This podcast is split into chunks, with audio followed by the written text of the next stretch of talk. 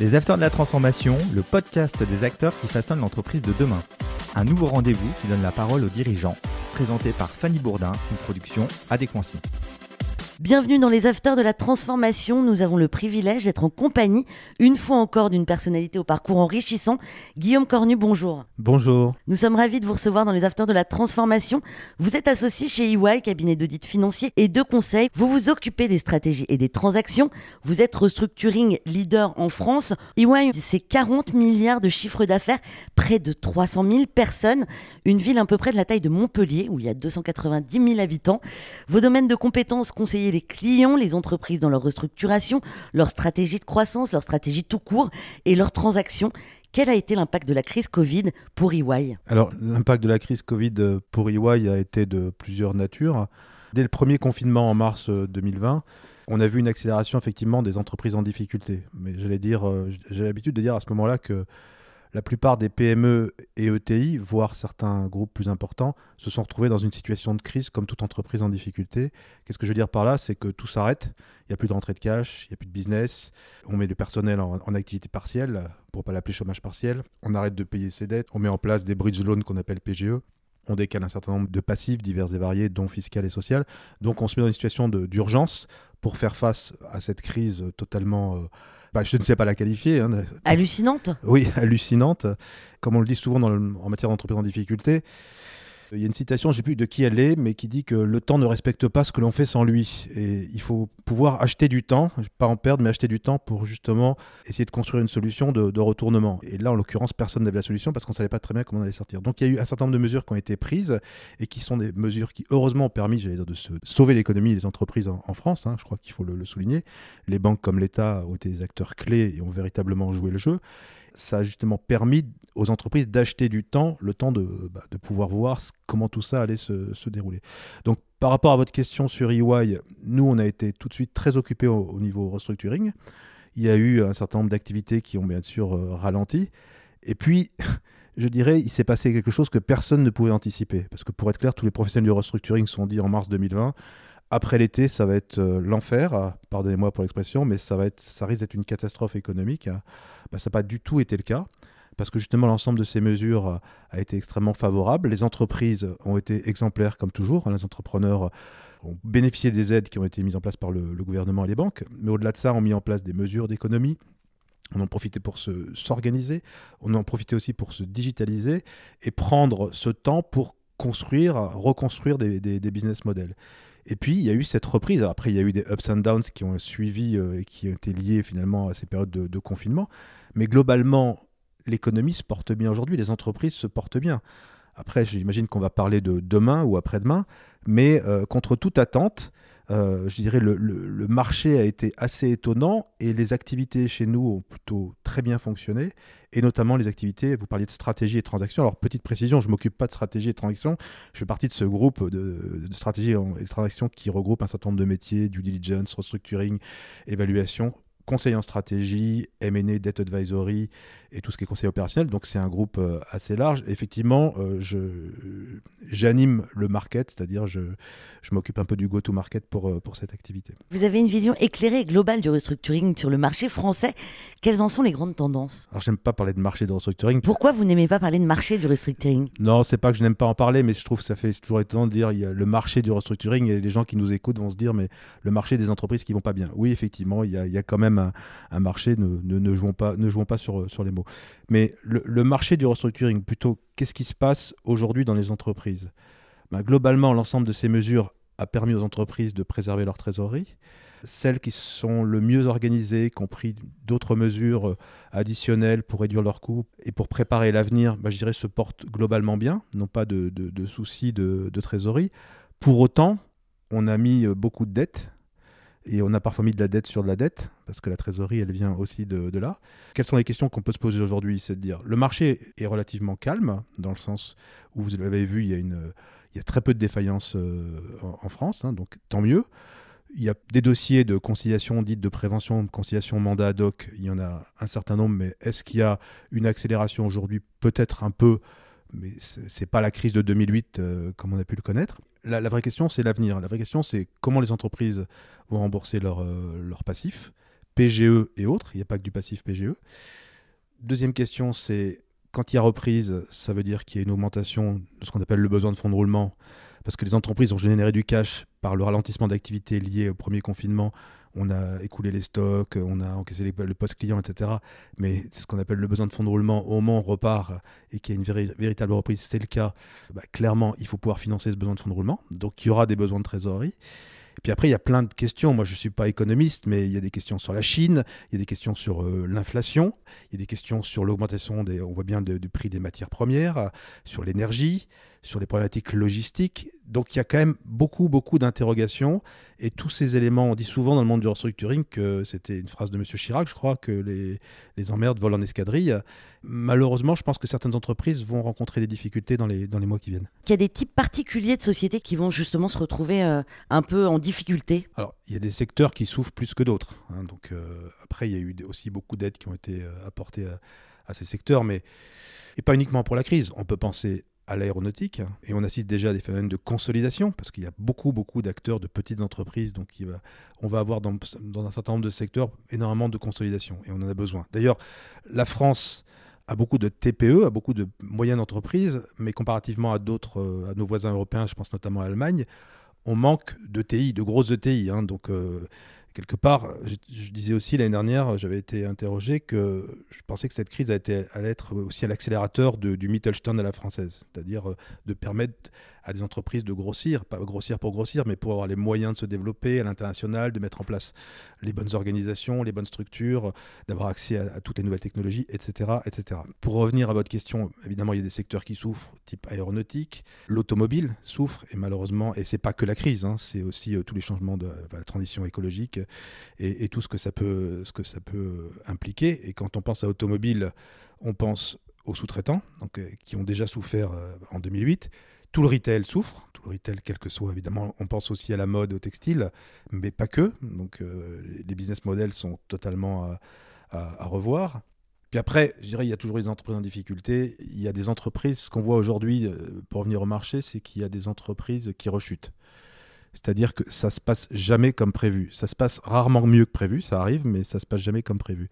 Et donc je sais qu'en ce moment sur le marché, il y a beaucoup de dossiers de rechute où on est obligé de se remettre autour de la table. Et...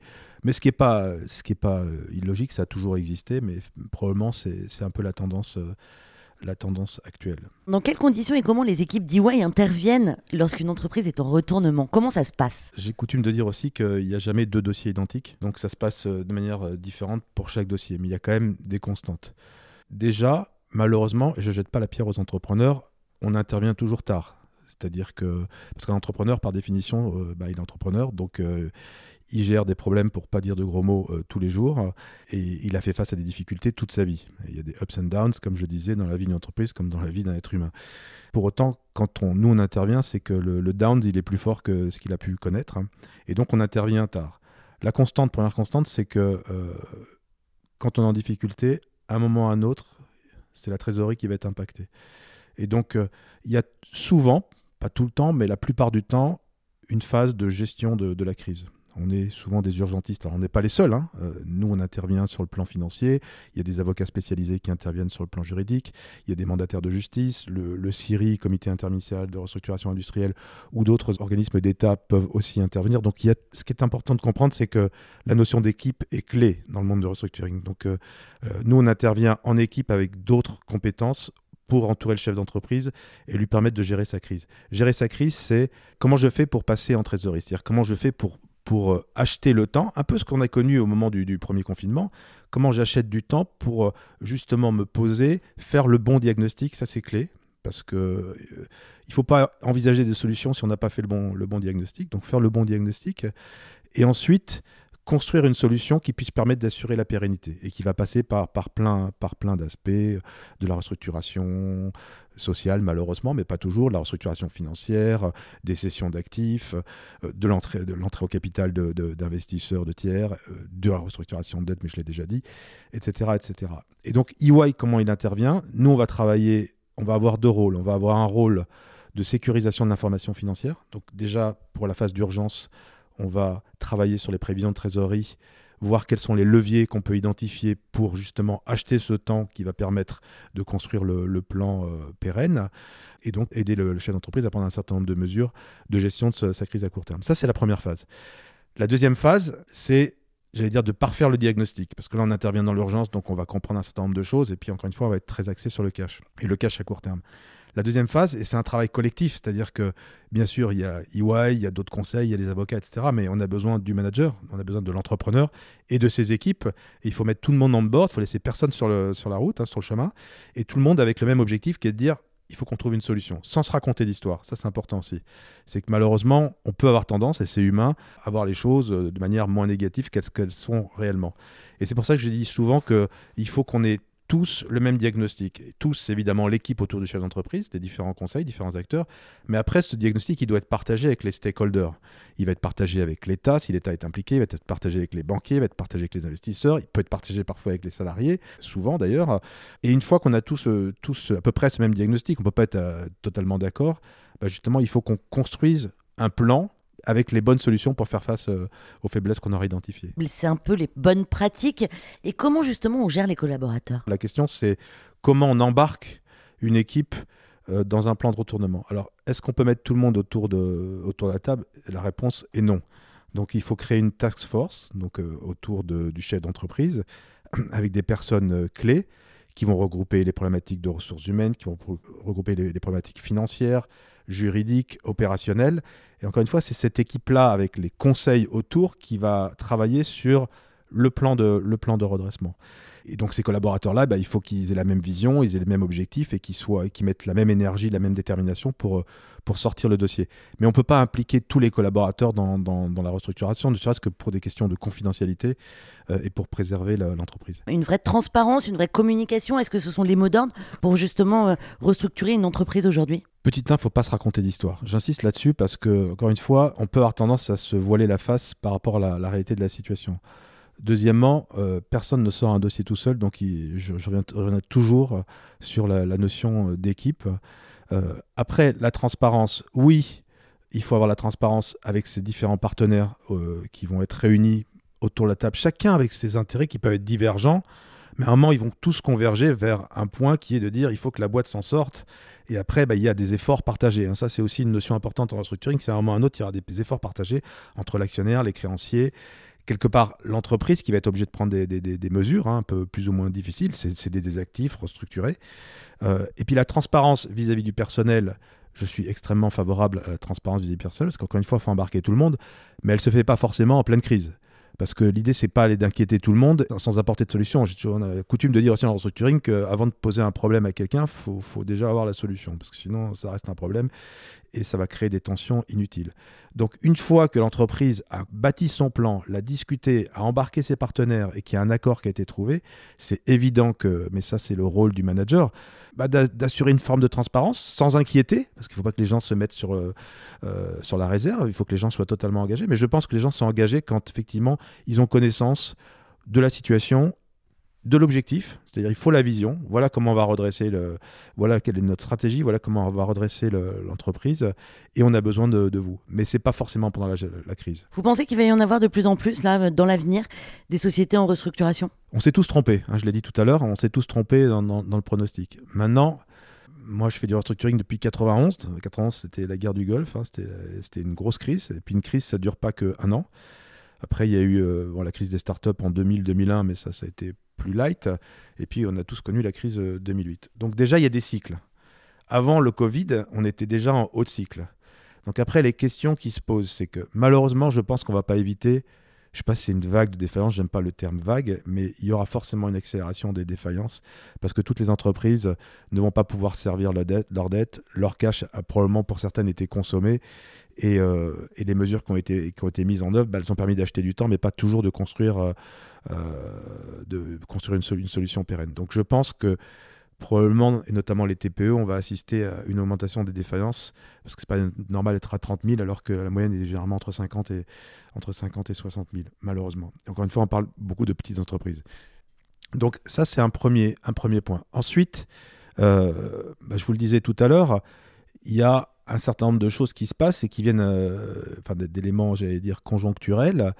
Euh, qui, viennent impacter euh, les, marges des entreprises. L'augmentation du coût d'énergie, l'augmentation du coût des matières, les problématiques de sourcing, euh, les problématiques de talent, hein, de, people qu'on connaît tous, hein, qu'on connaît tous. C'est-à-dire, et, le Covid est aussi passé par là. Et les gens se posent probablement les bonnes questions, mais pour autant, beaucoup de secteurs rencontrent des difficultés pour recruter.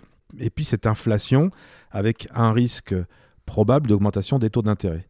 On a beaucoup de dettes pas que public, on a beaucoup de dettes dans, les entreprises. Donc tous ces éléments et avec les incertitudes euh, aussi en Chine, parce que la croissance n'est pas non plus euh, telle qu'elle pouvait être espérée. Euh, il y a des gros sujets en, en, Chine du côté des promoteurs immobiliers, etc. Donc il y a quand même pas mal d'inquiétudes qui font que oui, il va probablement y avoir une accélération d'entreprises en, difficulté et qu'il va falloir se remettre autour de la table pour aussi voir comment on va servir cette dette. Et à ce titre, euh, bah, vous l'avez vu comme moi, il y a des dispositifs qui sont, en cours de mise en œuvre euh, notamment pour les TPE avec euh, l'aide de la médiation du crédit. Et puis il y a également la loi de juillet 2020. Et on a déjà des dossiers en cours où encore une fois, je n'aurai de cesse de prôner le recours à la prévention, c'est-à-dire au mandat ad hoc et la, la conciliation, procédures confidentielles qui permettent à un entrepreneur bah, de trouver des solutions avec ses partenaires. Et clairement, cette loi, bah, notamment, elle le permet en conciliation et également dans le cadre de procédures collectives, sauvegarde et, redressement judiciaire, mais essayons d'aller plutôt vers la conciliation autant que possible. Euh, bah, cette loi permet justement de pouvoir reprofiler la dette, PGE, euh, sans que les banques perdent la garantie de l'État. Et je pense qu'on va avoir beaucoup de dossiers comme ça. La fin des aides gouvernementales signe le retour ou l'émergence des fonds de retournement comme Equerre de Patrick Puy, Alandia, Aldebaran et autres, avec des levées de fonds records. Est-ce une petite révolution dans le domaine des entreprises en difficulté? Les fonds de retournement. D'ailleurs, euh, je pense qu'ils ne s'appellent pas fonds de retournement, enfin, ils n'aiment pas trop le terme non plus. C'est plutôt euh, fonds situation spéciale. Fonds cachés, fonds secrets?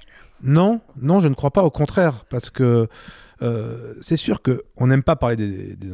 un entrepreneur n'a pas envie de parler de ses difficultés, quelqu'un de malade n'a pas envie de parler de sa, maladie. Pour autant, il y a eu, euh, depuis j'ai commencé d'ailleurs, et, les différentes réformes, et, tout le travail qui a été fait par les tribunaux de commerce, les présidents de tribunaux de commerce, les, mandataires et les acteurs comme nous, justement de communication autour de la, prévention et, de faire en sorte que connaître des difficultés, bah, ça fait partie de la vie de l'entreprise. Hein. Donc je pense qu'il y a moins de pudeur à avouer ses difficultés. Et puis comme tout le monde était en difficulté avec euh, cette crise sanitaire, il y aura moins de pudeur et, que et qu'encore une fois, on sera plus dans la prévention et, l'anticipation. Mais pour revenir à votre question, c'est pas fond caché. Non, au contraire, s'il y a moins de pudeur et s'il y a plus de transparence, on a besoin de ces fonds. Ils ont eu mauvaise presse, pas forcément à juste titre, parce qu'on disait euh, fonds vautours, euh, fonds de retournement, ils vont profiter des difficultés, etc. Je pense qu'il faut les, voir différemment. Il y en a plein dans les pays anglo-saxons qui, qui ont différentes formes. Hein. C'est soit des fonds equity, private equity, soit c'est des fonds de dette et autres. Moi, je crois qu'il faut plutôt voir ça comme une opportunité de permettre à une entreprise de se redresser. Et une fois que j'ai dit ça, c'est évident que pour le chef d'entreprise, à un moment ou à un autre, bah oui, son equity va être, euh, va être en cause, il va pas forcément pouvoir garder la majorité du capital, etc. Mais, les fonds, ils ont besoin euh, aussi des équipes. Alors, euh, et, ils ils sont pas toujours à remplacer le, manager existant, ça, ça, arrive, ça arrive fréquemment. Mais, mais par rapport à ce que vous disiez, pour moi, c'est pas fonds cachés, c'est au contraire essayer de développer euh, cette population euh, de, fonds de, situations spéciales pour venir accompagner les entreprises dans leur phase de redressement et leur apporter euh, des, fonds et des financements auxquels ils ont pu accéder, notamment avec les banques. Et reprendre une entreprise en difficulté, c'est quelque chose de compliqué. C'est pas une opération de LBO traditionnelle. Hein. C'est clairement très très très différent parce que, encore une fois, il y a beaucoup de de choses à faire euh, sur le plan opérationnel, euh, sur le social, sur l'organisation, sur les opérations, sur le commercial, sur la stratégie. Donc il faut généralement tout revoir. Là encore, c'est un travail d'équipe entre le fonds et l'équipe euh, l'équipe dirigeante. Donc bienvenue à ces fonds. Et puis surtout, arrêtons de penser que c'est des fonds vautours où il n'y a que des, y a que des, gens qui veulent faire un coup derrière. Évidemment, un fonds, par, par définition, un fonds a besoin de chercher de la rentabilité pour ses investisseurs, mais c'est des vraies solutions. Et d'ailleurs, je sais que l'État, le gouvernement, la BPI cherchent à développer ce, plus d'acteurs en la matière. Merci Guillaume Cornu pour cet entretien. Merci d'être venu sur le plateau des Afters de la Transformation. Merci à, vous. Retrouvez l'intégralité des épisodes sur toutes les plateformes de podcast. À la semaine prochaine.